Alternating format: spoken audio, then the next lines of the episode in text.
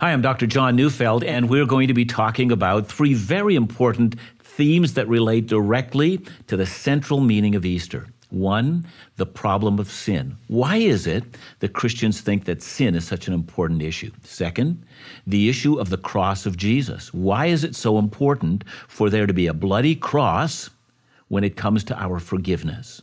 And the third issue is the resurrection or the empty tomb. What is it about the resurrection that is so precious for every single believer? Why do we make that the center of our faith? So stay with us. We're going to have a wonderful time as I interview Darrell Johnson.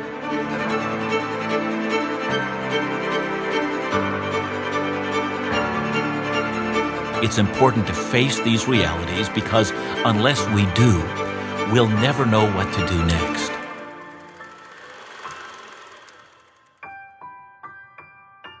Well, it's a joy. Darrell Johnson. Oh, it's my joy, yeah. John. It's great to well, be with you. I need to introduce you and make sure that everyone understands who you are. So I've got a little uh, biography paper about you theologian, writer, pastor, speaker.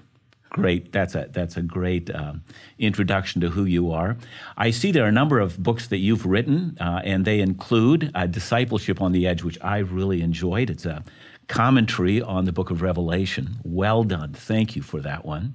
Uh, but you have a number of others experiencing the Trinity, Jesus the healer, um, who is Jesus, uh, a number of those. And I recognize looking at it now that I have actually read Who is Jesus as well. So thank you for the work that you've done.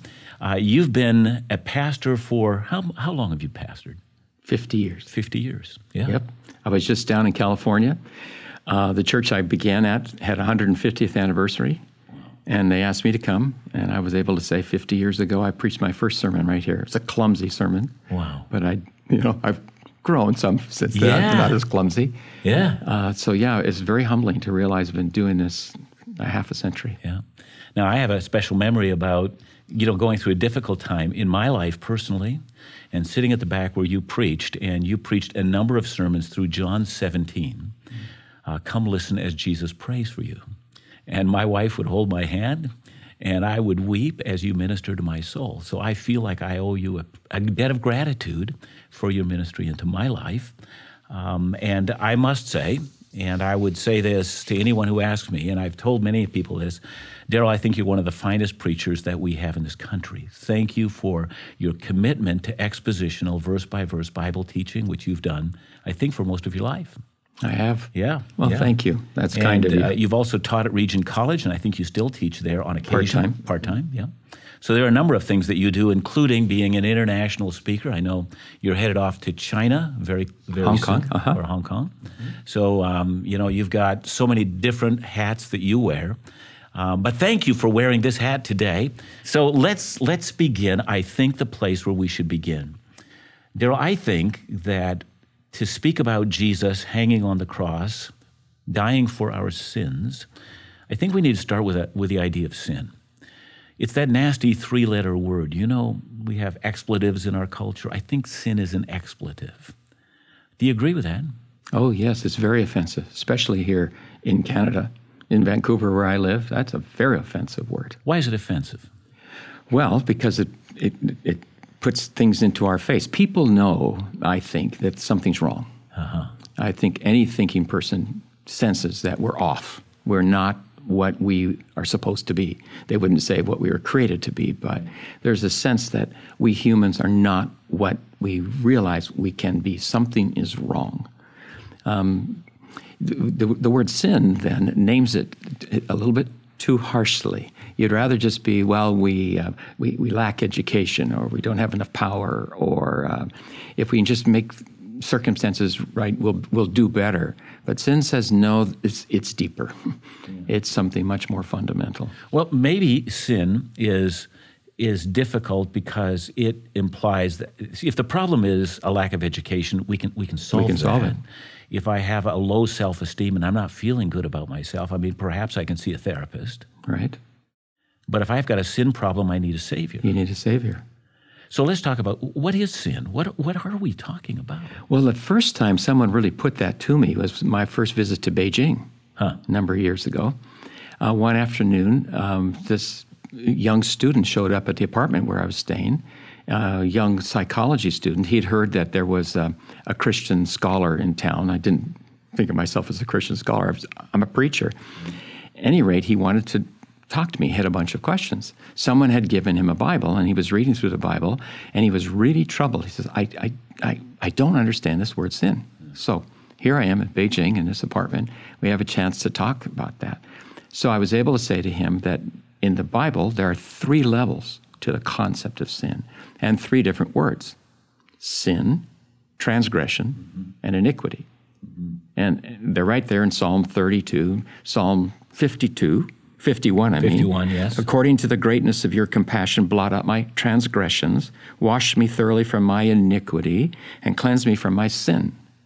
And as you know, the Psalms use those three words over and over again. So we walk through that. And I said, sin is a, the garden variety word for what's wrong with us. We keep missing the mark. As you know, it's, it's the word that a, a, it's used about an archer who pulls back yep. the, and shoots the arrow and misses the mark. And he goes, I get that. I'm always doing that. And I think most people do. I said, but when you go deeper, you get to transgression or trespasses. It's sometimes you come up to a sign says no trespassing, and you do it anyway. Uh, you walk through that. Uh, the contemporary um, example of that would be don't use your cell phone when you're driving. You, you know that this is good. This is dangerous. You can put other people's lives in harm. You know it's wrong, but you still do it. Right. You walk right through the sign and you so do it. So it's a knowing action. Now, see, a missing of the mark. I'm trying to hit it, but I miss it. It could be just a mistake. It's a mistake. Yeah. Um, no big deal. Humans make mistakes. Right. It could be that. But transgression is more voluntary. And actually, it should be translated rebellion because when you come across a sign, no trespassing into this land, you're not only violating the sign, you're going against the authority of the person who put the sign. Right. So actually, you're defaming the person who made that sign. And he says, Well, I, I, I get that too. I said, When there's then the third level is this word iniquity. And I told him it's really hard to translate. But um, the idea in the Hebrew is twistedness. Um, even more offensively, a pervertedness. There's this thing in us that makes us keep missing the mark. There's this thing in us that makes us want to press through the no trespassing sign. Um, and it's deep. And he says to me, That's what's ruining China. And for that, China needs a savior. Wow. And then I've got to leave and lead him to Jesus. But that was a great insight to me yeah. in his processing. That's what's ruining Canada. Yeah. Yeah. And for that, Canada needs Savior because you, you might be able to work hard and not miss the mark again. You might be able to. Uh-huh. And you might be able to, well, okay, I, I, I, see that no trespass sign. I, I won't do it. I'll, I'll steel myself and not do it. But there's this thing in us. Um, and that can't be solved by ourselves. That we need help with that. Um, and I find that when I walk through that with even the most uh, a person who has no biblical background, no theological background, most people go, "Yeah, yeah, that makes sense." There's something really fundamentally off about us, and we can't rescue ourselves. We need help from outside. Now, the mark. Yep um, that I'm shooting at, I mean, I think it has to be defined because, hmm, Darrell, would you say that the mark is God's law? I mean, isn't sin at all points in time a violation of divine law? Yes. So God in the law yeah. has given us a picture of the target. Yeah. Well, or to put it even more redemptively, a picture of who He has created us to be. Yeah. Correct. So even though we may not, as Paul says, have access to God's law still, God has written a law in the conscience and in the heart so that intuitively we have this, this inner sense that I have missed the mark and it's universal, don't you think? Oh, I think so. Well, look at the way people are, are reacting to uh, decisions and actions that superstars and, and politicians in our time make.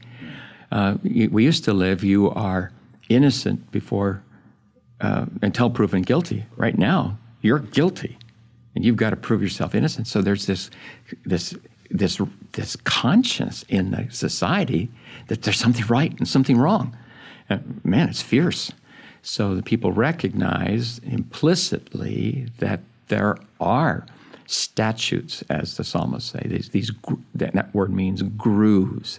God has built into us a way to live that is re, that is redemptive and whole, and and we keep violating it. And we keep violating it. I think that's the issue. No matter how hard we continue to pound down on, because you're talking about now a culture that doesn't want to use the word sin and yet sees violence done. I mean, whether it's abuse of women in the Me Too movement, yeah. or you have, uh, you know, uh, some kind of a political, you know, lying or abusing power. I mean, that's always a big issue. So we're hard on that, but we want to use a different word for it. Yeah. Darrell, I think it's because we want to keep God out of the equation. It's just a human problem, and it's not between us and God. Right. Okay, you agree with that? So that, there's yeah, there's just still this sense we can make this work. Give us enough time. We're going to make it work, and over and over and over and over and over and over and over again, we can't. Yeah. No matter how many Pharisees we raise up to give us more rules and tell us what we must do, doesn't work. It's all of no avail. We need somebody outside of us to get this thing out of us. Let's talk about a savior. Um, and I, Darrell, there's there's there's a thing that bothers some people about Easter, and it's because the thing is bloody. You know, it's uh, it's this awful sacrifice of Jesus, and it rises out of a Bible that's got blood from you know it's from the sacrificial ritual and by the way, I was reading one commentary recently which said that Leviticus is one of the most important books in the entire Bible because the context of the entire cross can't make sense. If we don't have that, it's a book about very difficult to read, but it's got sacrifices and you got peace offerings and guilt offerings and sin offerings. You know, you got offering after offering to appease the deity. So here's the question I want to start with why, why can't God just say, you got that you're missing the mark and you got a bent in your character that's causing you to do this? Why don't you just reach down and fix that without appealing to this bloody cross? What's the problem here? so well put. Yeah. And that is the great offense. It's going to take some time for us to unpack that we need to take the time. I mean, we can we can cite biblical verses. Let's do that. But it you know we have to explain them. Yeah. Hebrews, without the shedding of blood, there is no forgiveness. Of course, that's building on all of the background of Leviticus. Yeah. Um, I, I, an approach that I take in this conversation is to to back up a bit. I've been living with a presupposition since I lived in, in the Philippines. We lived there 1985 to 1989, one of the most transformative times in my life. Scripture came alive to me in ways that I don't think could have just living in the West. I developed the conviction then that the myths of ancient cultures and modern cultures are in touch with truth. Hmm. The myths distort the truth um, subvert the truth, but fundamentally there, there's something they're in touch with, which, is, which explains why people get captured by them. We aren't that dumb that we get captured by total falsehood. So there's yes. some truth in all these myths. So, for instance, um, every ancient culture has a myth about a universal flood. Yeah. Why? there was a flood. Um, every culture has myths about extraterrestrial beings who come to the earth. Why? Because, as a matter of fact, we need help from outside ourselves. Huh. You know, this whole superhero craze that my grandkids, they they implicitly know we can't do this. And so there's all, in all these cultures, that, that sense that somebody from outside is going to come and, and rescue us. And there is in every culture this myth that a sacrifice has to be given to the deity in order to, for that deity to be pleased with us. Why? Why is that in just every culture? Because it's true. Um, we have offended the living God, and something needs to be done about that. For God to just willy nilly forgive us is to raise a whole lot of problems. For God just to say, well, I just forgive you, it, it looks like A, God is condoning our sin. Yeah. And B, it looks like God is not dealing with us as, as, as responsible moral creatures. It's like, oh, well, boys will be boys, girls will be girls. It's no big deal. So actually, for God to just say, well, let's just forget it, wipe it off, um, is an insult to the dignity of the human being. Um, it's just to say, well, you don't matter. Your decisions don't matter. I, let me let me uh, interject here because it seems to me, getting back to the problem of the of the star or the athlete or the politician that has sinned, you know, and they come and they'll say, "I'm sorry," but the culture as a whole seems to be saying, "That's not good enough." Yeah. You know, I just and and something ought to be good enough. I think we know that something ought to be, but we can't put our finger on what it is. And, and you're telling me that ancient cultures understood blood has to be shed at some level because it's not good enough until blood is shed. Yeah. It's fascinating to me. It's, that's a brilliant insight. Well, now that's exactly. Let me let me just add a couple of things to that. I'm going to say that for us, we all know that in order to live, something has to die. Um, I, you know, even if you're a vegetarian, well, death has to happen at a microbial level. You don't get away with not death. I mean, death happens so that we can live. And it seems to me that's the heart of the Christian message as well. We can't live spiritually unless a Savior would die for us. We'll die. Uh, it's either we're going to die or the Savior will die, but there's going to be death. And the sin question, the death question, I mean, I think they're, they're all related, don't you think? Very good. Yeah. Well, I, I think this you're, you're talking about our, where we are as contemporary culture, where you said people say, no, you can't just let these guys off. Yeah. Oh, there's there's our there's our hook. Why? Why? Because you in your heart know that the universe is constructed in such a way that there has to be a response to this sin. Yeah. Somewhere there has to be something done about it. So let's talk about the cross of Jesus. And, and, and Darrell, what does the Bible have to say about the cross? I mean, the Bible tells us that Jesus died on a cross. Um, it tells us that he laid down his own life willingly. No fact, one took his life from him. Yeah, in fact, as you read through that, the accounts of the of Passion Week, it's clear that Jesus was pushing his enemies so far they pretty well had no. Uh, there was no alternative but to to nail him to a cross. They, he hadn't given them any other option. But when it's all said and done, and we look at the cross, uh, Paul says, you know, he, he boasts in the cross. I mean, he finds it a lovely thing.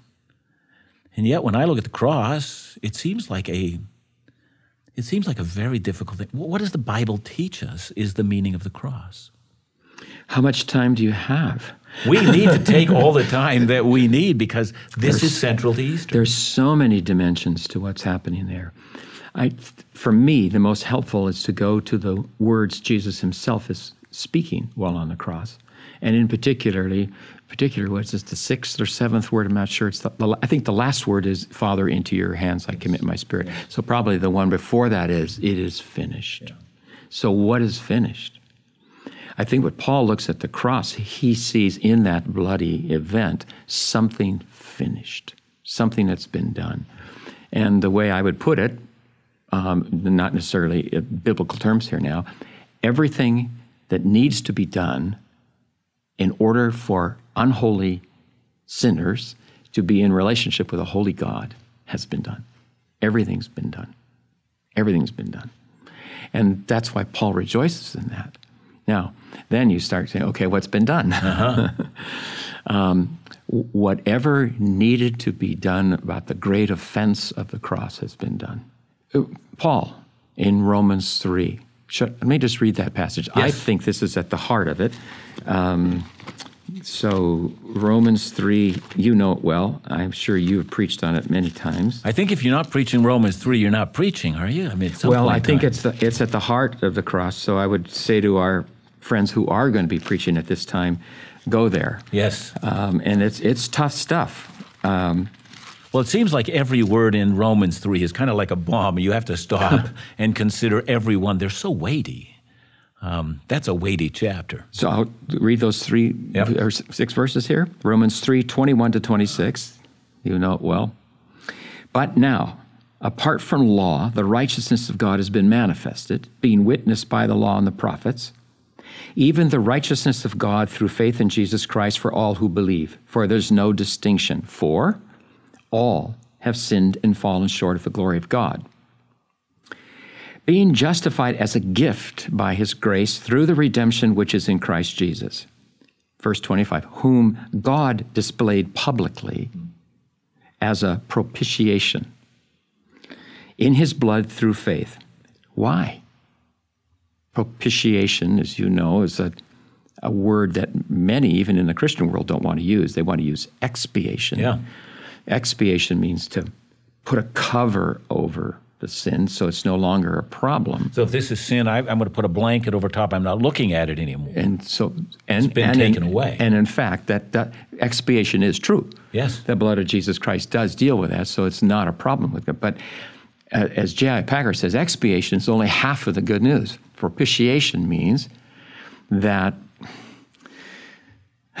the problem inside God about that has been dealt with. Not only has that been covered, but something inside God has been dealt with. Uh-huh.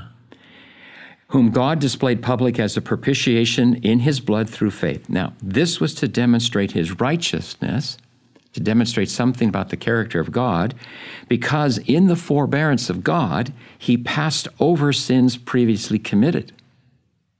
Meaning that God didn't zap us the minute we committed those sins. That's what Paul's wrestling with, Yeah. right? He's wrestling with the fact that it appears that over history, the righteous, holy God has not been faithful to his own character. Only two times in history, really, has he Sodom and Gomorrah and the flood. Has God demonstrated what holiness ought to do? So Paul is wrestling with, oh my goodness, over all this period of time, God has not dealt with him, his own self. Am I making sense? He's not, he has not been faithful to what he really ought to do about sin. Um, and so now Paul de- rejoices in the cross because finally God now does. God now does what God should have been doing for all these centuries about sin. And he does it in crucifying his son. And who is his son but himself? His son is not a third party. Yes, very good. The, the, the So the idea of cosmic child abuse, which sometimes gets, which gets thrown at the feet of Christians, that you know, here this brutal father would have treated his son so badly. No. The, the Son is the embodiment of the Father who comes out of the Father, comes to the world, and gives himself for the life of the world. So, what God should have done all those years, God now does. And that, I think that's why Paul rejoices. This sin has been propitiated once and for all. Let's let's let's just slow that process down because this is so important. Uh, first of all, when you said God should have done this, He only twice, you know, at the flood and uh, at Sodom and Gomorrah, actually acted and poured out judgment. Um, and, and I think a lot of people are surprised to hear that because they think God should have treated us better than we're getting treated. I mean, at, one point in time, I can't remember the name of the faith, famous atheist, um, Bertrand Russell, who said, If I ever see God, I will shake a cancerous bone in his face and demand why. So, God, you've come up short. But you're saying, well, the charge could go the other way. Why is it that everyone doesn't have a cancerous bone in every part of their body given our sin? Why hasn't judgment fallen on all of us? Deborah, that's a fascinating thought because I think there are going to be a lot of people that are surprised to hear God spoken of in this way. We say, How can God be good if he does not forgive everybody? Correct. Paul and the biblical authors say, How can God be God and forgive anyone? Yes. Given the nature, the holiness of God, the purity of God. Sin is an offense to the holiness of God. I, I, I, it's, it's hard to put that without it seeming God is egotistical. A, a better way to say that is holiness, by its very nature, reacts against everything that is unholy. And that's loving because God knows that unholiness is going to ruin us. um, so God's character demands that something be done about this unholiness. And something was done, and the reason why God passed over sins is because of that thing that you've just read, and the word you used was propitiation. That God was going to deal with it. He was going to deal with it and dealt with it at the cross. So, is that our answer to why a bloody cross? Yeah, there's still a mystery to it all, but yes, yes. In other words, there's more to be examined yet. It doesn't completely explain. It's a part of the explanation. Is that what you're saying to me? Yeah, I'm thinking in terms of concentric circles. Okay. So the cross is accomplishing a whole bunch of things.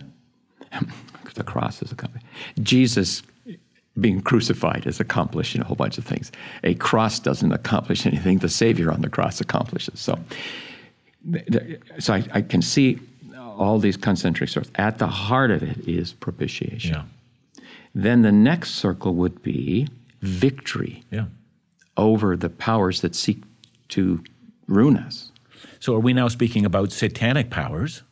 What kind of powers are we talking about? Well, okay. Uh, the three big sin- powers are sin, evil, and death. Uh-huh. And he wins the victory over sin. Yep. He wins the victory over evil. Just before Jesus goes to the cross, John 12, Jesus says, Now the ruler of this world has been cast out. I think he's looking to the cross, not the resurrection. That's when he's going to win over evil. Um, Mel Gibson's uh, Passion of the Christ. Passion of the Christ. Not everybody uh, liked that film, but there was an amazing point in the film. The moment Jesus dies, there's this creature that goes that starts to there's this whirling sound, and it, it goes down.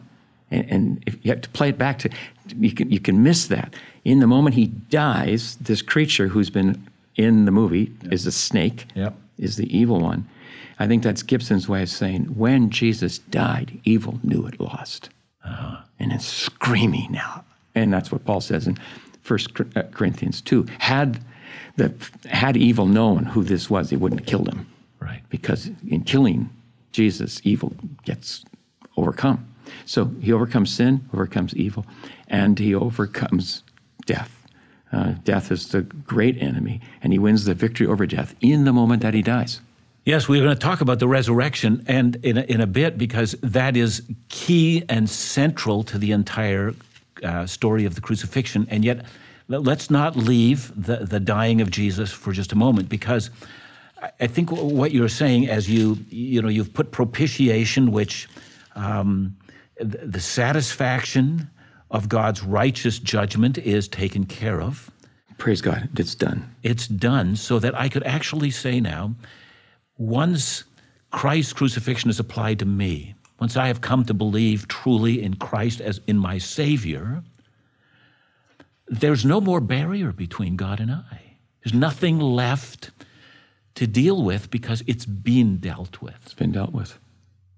That's a fascinating liberty because I think all of us have this, it don't quite make the grade. You know, our culture says, well, just think better of yourself but I do, but I still have a niggling feeling in the back of my mind that it's not really taken care of. But I could look at that and say, well, then, whatever is lacking in me and whatever transgressions and whatever bent of character I have, it is satisfied in the judgment on the cross. Absolutely. It's a remarkable freedom. Absolutely. Darrell, then, if anyone hopes in Christ, is there any sin left to be unpunished in them? I mean, is, are they to be punished for any sin at all? Ah. No. Yo, that's liberty. No. All punishment, you talked about it is finished. All punishment is now resolved. Christ is born at all. He's born at all. Amazing love, how can it be that thou, my God, shouldst die for me? Wesley kept singing. Um, and can it be that I should gain an interest in the Savior's blood? It goes on, who died for me, set me free from all of that. No condemnation now I dread. Yeah. Jesus and all in him is my living head. Bold I approach the eternal throne and claim the crown through Christ my own. It's, it's all been done. And it's, I just, I've been thinking about this for a half a century, and I still am just awed by that, that I can walk into the face now, into the presence of all that holiness yeah. and not get fried because everything that needed to be done about my sin has been done. Huh by the one who is in the middle of all that holiness, who came from the middle of all that holiness, the Lamb of God, slain from the foundation of the world, who's covered it all for me. Well, there's so much here, Darrell, and I and I want to get to the resurrection as quickly as we can, but I, I, I feel like I want to push this freedom from condemnation. Um, we're both pastors. We've had numerous occasions to deal with people who are guilt ridden. I think of a woman who um, uh, had a sexually promiscuous life and then had what gloriously saved, come to put her faith in Christ. Uh, found a marvelous man. The, they got married, and she was expecting their first child. And she began to have this niggling fear and doubt. Maybe I'm going to have uh, a child that's got problems. It's going to be a, a, you know a special needs child because God still remembers all those sins that I committed. Um, you and I know as pastors that's not an unusual story. Oh, not at all. There are all sorts of people, and it it it finds its way in numerous different ways. I, I think about the amount of times that somebody has said um, to somebody who's become sick, you know, maybe God is punishing you what have you done? Uh, I have a memory of my own father on his deathbed who loved Christ and held to the cross and understood it fully. But he was suffering for quite some time, and he said at one point in time, John, do you think there's maybe I'm suffering for a sin? It's amazing how quickly these words come out of even believing lips, this sudden overwhelming of unbelief that has difficulty with what you've just said. Yeah, yeah. Oh, it, it happens all the time. Um, my our we have four adopted children, and our fourth we adopted from um, Moscow in Russia. And in 1999, he was um, 19 years old then. Uh, he went hiking up in the mountains and he fell off a 120 foot cliff. Wow. Went into a coma, was in six months rehab. And the second or third day, uh, one of the elders, a good friend of mine from the church, came to see me at the hospital. We were flooded with people at the hospital coming to see us and, see, and to see our son. He says, Let's go have coffee. I said, oh, That'd be great. So we're walking down the hall. He puts his arm around me. He says, Darrell, we've, we've had a close relationship these years. You can confess whatever sin it was wow. that caused your son to fall off the cliff. So it, it just escapes. I mean, there's he just you, you tell people over and over again the cross exonerates you before God. The cross exonerates you before God. You are forgiven. Jesus' blood has covered it all. And then, in a moment's notice, without even a blink of an eye, we say it's all a lie. It can't be true. Yeah, I must have some hidden sin as a father that resulted in my son falling off the cliff. Of course, I wanted to punch his lights out. Yeah, well. in Jesus' name. Uh, but we just had this conversation about this. And I said, that, that's just not so. We're living in a broken world. Things happen. They do. Yeah. All, all of our suffering is due to sin. Yeah. Right? It, we live in a broken world, but there's not a one to one correspondence between uh, my sickness and my sin. Uh, we, we live in that kind of world. I, I, so I took him, and I would take your friend yeah. to the text in Second Corinthians. And you know that one well too. Um, all these things, we're a new creation, are from God who reconciled us to himself through Christ, gave us the ministry of reconciliation. And then this line ought to be sung from the mountaintop namely, that God was in Christ, reconciling the world to himself, not counting their trespasses uh, against them. Uh. Oh, glory. All those times I pressed through the no trespassing sign. I'm assuming you have too. all those times over all the years. Yeah. your, your temptation is to think, oh, there's a ledger. That, that one, that one, that one, that one, that one. And Paul is saying, no, not counting Yeah. them against us. Um, I think of, of Colossians. Uh, it's okay to keep flipping around here. Yeah. Uh, Colossians 2 um, uh, 14. Having canceled out the certificate of debt consisting of decrees against us, Paul has this picture of uh, this card with all the things we've done on it. Having canceled it out, which was hostile toward us, tell me about it. He's taken it out of the way, having nailed it to the cross. Whatever it is that I've done is there, and it's no longer counted against us. See, I have this vision here of because I, I think the he and him in the Colossians passage, the Father who has kept a record of every single transgression. Nothing has escaped his notice. He forgets nothing. He has no shortage. He's got no memory uh, problems. He's, you know, he's he, old age isn't affecting him. He he remembers everything. So he takes the full record of all that Darrell, you and I have done, which have offended holiness, broken and violated His law, done against His will, Hurt other people. hurt other people, everything. And he nailed it to the cross of Jesus and said, "There, it's satisfied." It's a remarkable thing. The, the, the freedom if we if we actually live within the cross. We live with that. Uh, Darrell, here I'm reminded of the end of John 6. You'll, you'll remember, you know, the, uh, many of Jesus' disciples no longer followed him. They found his words so offensive. And then he says to the 12, You do not also want to leave too, do you? And, and I noticed that the actual Greek rendering expects a response. It, it respects a no response. He knows they're not going to leave him. When he asks that, he's asking them to give this affirmation. And Peter, speaking for the others, said, Where else shall we go? You have the words of eternal life. Uh, I think he's saying, you know, if, if it was a matter of just having a good self esteem or if uh, I want political answers to my problems and get rid of the Romans, well, there are opportunities and alternatives out there. But when it comes to eternal life, there's nowhere else to go. Can we rightly say, Darrell, that this message that we're talking about, the cross, it's found nowhere else? Nowhere else. Nowhere else. It's in Jesus alone. Alone. I, I won't be able to quote this correctly, but someone once said um, if salvation is um, being faithful to the ancestors, then Shintoism saves. Yes. If salvation means you've reached some state of illumination, then perhaps Buddhism saves. If salvation means union with the cosmic all, then maybe Hinduism saves. If salvation means deliberation, deliberant, deliverance from the bourgeoisie oppression, then maybe Marxism saves. If salvation means well being, then maybe capitalism saves.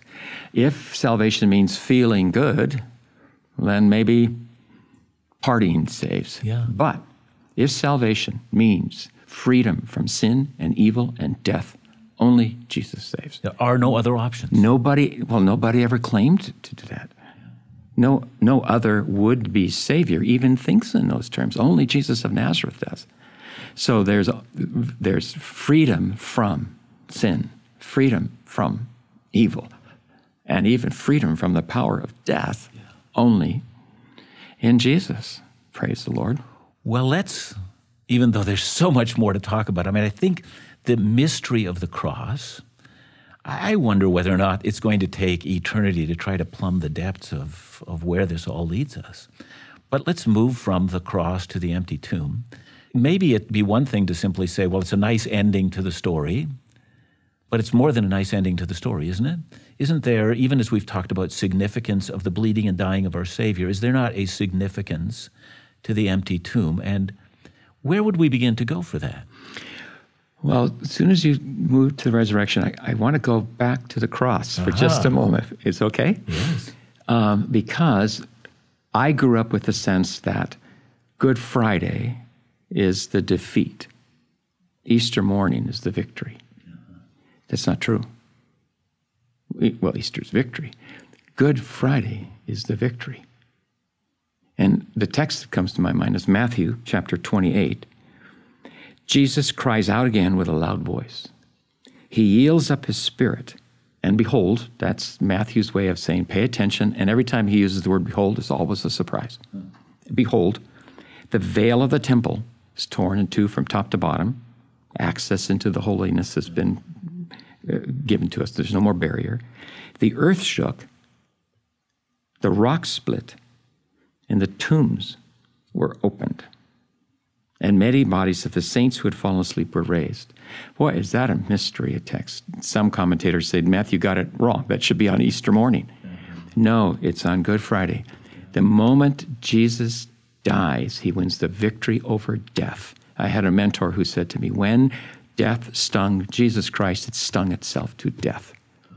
And the moment he dies, the power of death lost its strength and couldn't hold the dead in anymore. Uh, it's, it's a remarkable moment then. And it tells you why we use the word Good Friday rather than Dark Friday. Absolutely. Look at all that's happening. The, the, that curtain, thick curtain that separates a sinful humanity from a holy God, has been removed, torn from top to bottom, not from the bottom up. Again, a signal we don't win. We don't win this victory. We don't save ourselves. It's God who tears that down. So there's no more, no more separation. There's no more separation. Because of Good Friday, there, there's nothing in the way. There's nothing in the way. You know, on the Jewish Day of Atonement, of course, the high priest would enter into the Holy of Holies, the only day of the year he was permitted to go. Uh, and he would go in uh, carrying the blood of a sacrificed animal and make atonement, recognizing that um, he, you know, he approaches with, with fear and trembling before the altar of God, uh, and he pleads with God for mercy on behalf of his people. Um, what you now have if that curtain which held the high priest out is now been torn and says to every single believer in Jesus' cross for salvation, enter boldly now rather than with fear and trembling. Enter boldly. Come. Nothing holds you back. Nothing in the way. Um, Nothing in the way. That, well, that's the book of Hebrews. So the idea of a, going into prayer and being overwhelmed by even after my salvation, I still recognize, Darrell, I still recognize I sin. Mm-hmm. But even now, all my sins in the present hour, even those would not withhold me from the throne room of God. No. I, I, that's the book of Hebrews. Yeah. We may boldly enter. that boldly is a, is a hard word for us Canadians. Yeah. we don't want to practice boldness, but that's what the writer's saying. No, you can you can come. You can come. The Father's heart is open wide. Yeah. Everything's been done. Just press in. There is no curtain. There's no separation. There's none. Oh. so all that's been accomplished. All that's been accomplished. So, so, what's Easter morning so about? What, why do we need Easter morning? Well, because we want the Savior to be alive. Yeah. He's not a dead Savior anymore. He's now uh, he's now risen. Now, there are a whole bunch of consequences of Easter now. Just as we could spend hours on the cross, we can spend hours, days on the resurrection. So, what, what happened? Well, we don't know the mystery of what happened to his body, but, well, first of all, death has met its match finally there's one person that could not hold down. That, that, that's, that's already because death, I mean, you know, we, we talk in our culture, you know, the two constants, death and taxes, right? We talk about that. Um, so we know that death awaits us all, and death has the final word, yes? I mean, up till the resurrection of Jesus, we would say that, would we not? We'd say that. So death has met its match. So the second thing I would want to say then, death no longer has the last word. It only gets the second to the last word. The, the last word now is life, which means then that Easter means we no longer have to live in the fear of death. I, I, I think all fear is rooted in the fear of death. So, Darrell, let's now, I mean, Christ uh, died for our sins. So, you know, if this is a victory, why do we even need Easter now? Uh, because it would seem that with everything that we've said, it ought to be done. I mean, Jesus dies on the cross and I guess just wakes up in heaven. I mean, why do we need an empty tomb? The empty tomb now is the, how would, how would I put it? The um, manifestation of the victory and now the working out the implications of the victory. And so Easter now moves us into the consequences of it is finished.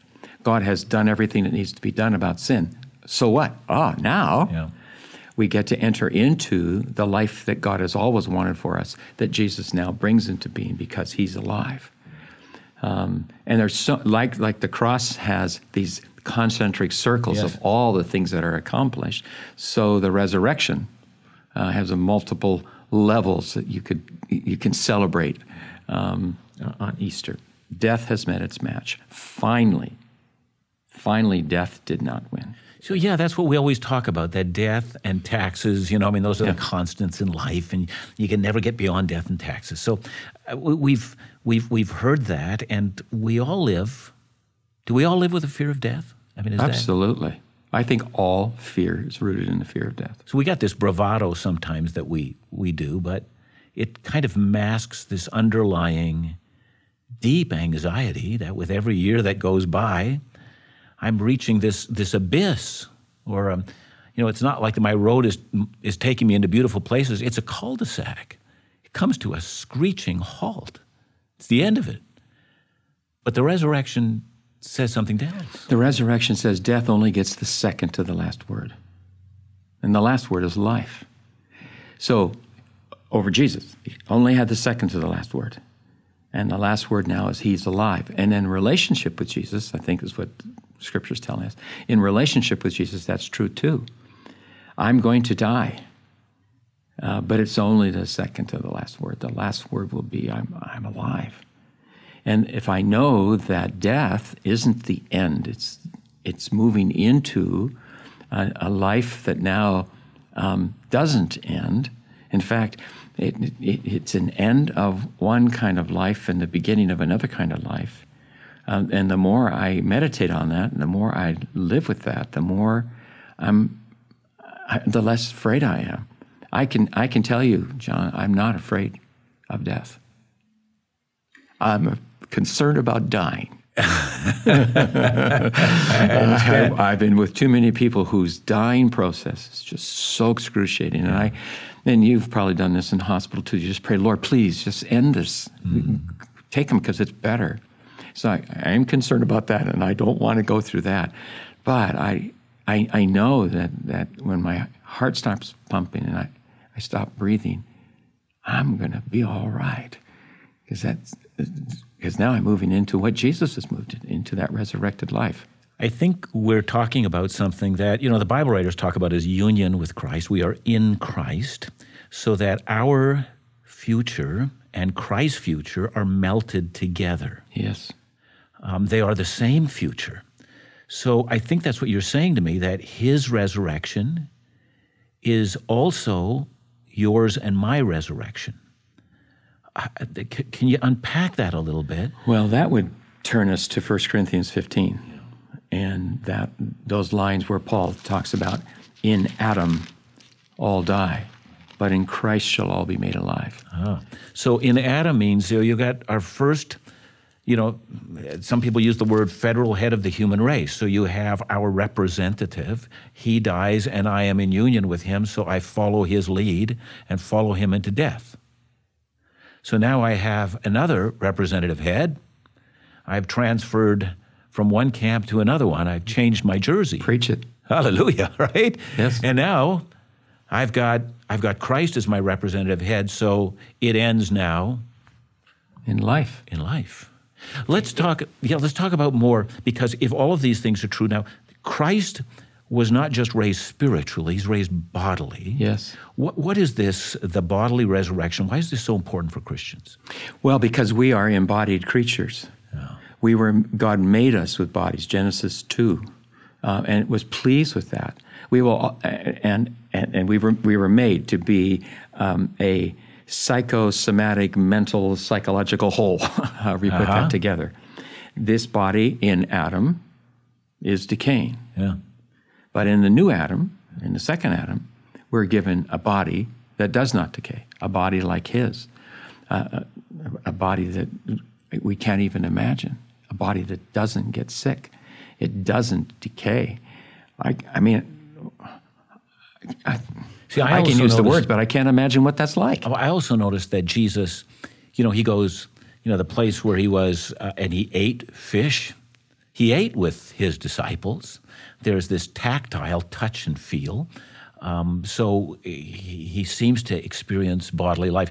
Darrell, here's what I've noticed about all of, you know, whenever Hollywood depicts heaven, I, I find that, you know, it's everything's white. and the clothing they wear is white, and there seems to be, uh, you know, some kind of a fog that comes about up to the ankles and maybe higher, and uh, and because we have difficulty with this, but a world that is fully physical with sights and sounds and smells and tastes and all of that kind of stuff. I think that's there in the resurrection of Jesus. It's a full bodily human existence rather than we move from a human existence to who knows what. Yes? Yes. I think one of the reasons even Christians fear death is because they think suddenly it's going to be unhuman or inhuman in the life to come. Yeah, fuzzy, um, ethereal. Um, I'm, I'm not attracted to that. Me neither. So Easter means, uh, let's try this. Easter is God's uh, validation of the goodness of a, being an embodied creature. Because the second person of the Trinity became human at Christmas, dies, and is resurrected a new human and will always be in his body. He is right now and always will be. That's a way of saying bodiliness is good Yeah. and eternal. And and then somehow we're brought into that and, and we get to live in that kind of reality. And again, it's hard to imagine. Revelation 21 and 22 talks about a city. I don't think that's just a metaphor. Right. Cityness is about recognizing um, embodied creatures who do things with their hands, who build things, who, etc. So, um, so Easter morning is um, more than just one man came back. Yeah. It's the man, the new Adam, who's come back. And now, just as we inherited the legacy of the first Adam, we inherit the legacy of the second Adam. And that includes a new body. Now, when we get that new body, that's part of the mystery. But one day we do. Now, so there's that hope that we have that lies beyond the grave. But sometimes when I'm reading through Scripture, I also find that the resurrection life of Jesus is in some fashion applied to me even now already. It's as if, well, it's like a down payment. It's like I've received a foretaste of that which is to come. Well, can you unpack that a little for us? I mean, what what do believers get now from the resurrection of Jesus? Ah, ah, good question. Well, the living presence of the living Jesus. That's the big thing we get. I will never leave you or forsake you. He's with us in some way. And how that works is a mystery. And of course, the, the, the scriptures answer that through the power of His Spirit. And it's, His Spirit makes Jesus real and present to us. But that's the first gift we're given Himself. So let me get personal. Do you sense Jesus with you? Not all the time, Yeah. but yes. See, because it seems to me that if if we have a living Jesus, it, he should be in some sense that there should be an awareness. I mean, I I think I, that's a very honest answer, but but there are times when you sense very deeply that he is right at hand. even now. When I was a little boy, my Swedish grandmother, who led me to Jesus when I was three years old. Uh, so I've been walking with him Yeah. like 68, 69 years. Uh, her favorite hymn was, He walks with me and He talks with me and He tells me I am His own. And the joy we share as we tarry there, none other, never known. And so there are moments when, yeah, He's very close at hand. I wish we could live in that space all the time. I- think in my case, it tends to immobilize me. and I, I get too weepy, so I'm not, probably not any good for anybody else. But yeah, that's the promise. He's with us all the time, all the time, in the office, when we're cranking out papers, uh, when the, the, the, mayor's having to sit at city council and work, when, uh, and the list goes on, uh, in, in the hospital, um, he's there. That's the great gift of Easter right now. When we talked about the fear of dying and what that does, I mean, the presence of Jesus, even in the act of dying, uh, Darrell, I count on that. Uh, I'm, I'm, I'm buoyed by something that um, John Newton once said. A woman came to him and said, she's a Christian woman, said, um, Pastor, I am afraid to die. And he said, Well, that's quite normal because you're not dying now.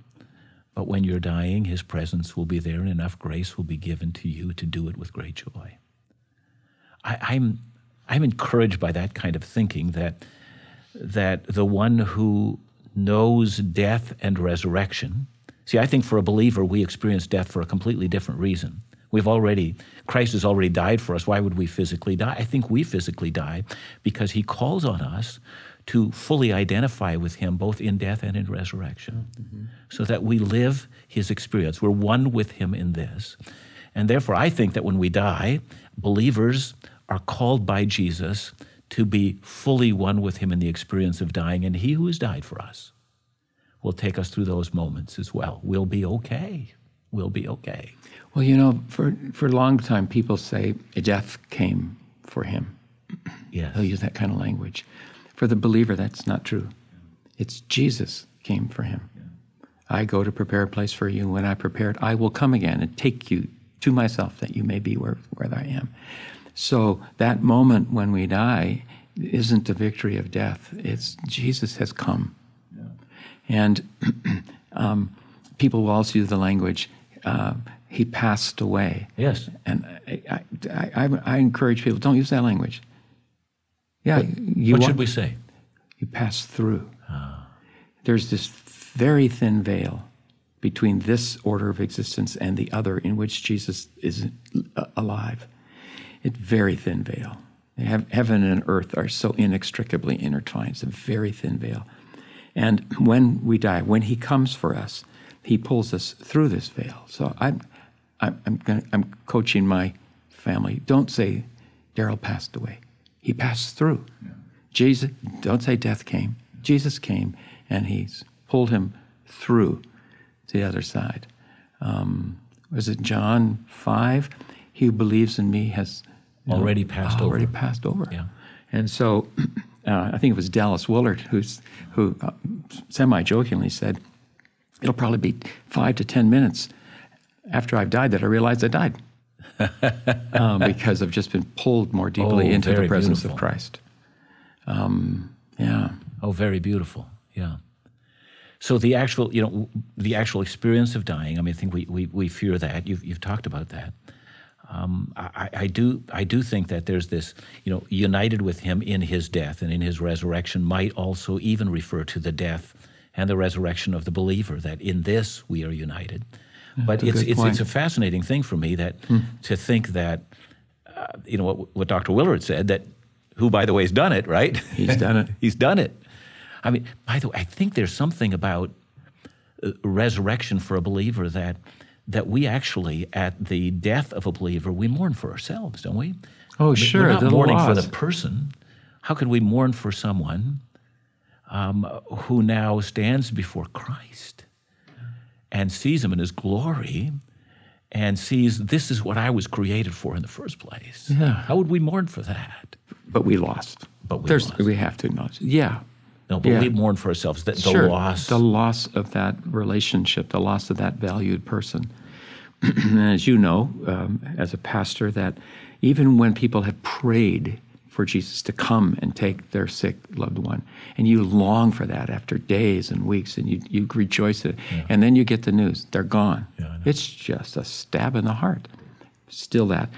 But then how to how to press through those times rejoicing that the loved one is just fine, thank you. Amen. and well, there's our hope. Well, um, Darrell, what a joy it is to talk to you.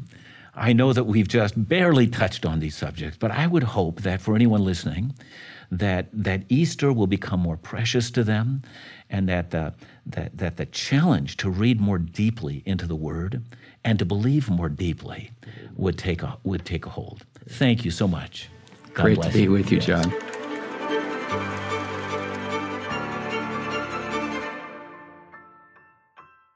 Uh, thanks for joining us today, and please make sure to subscribe to our YouTube channel for more interviews, episodes, and Bible teaching content. Uh, thanks for joining us today.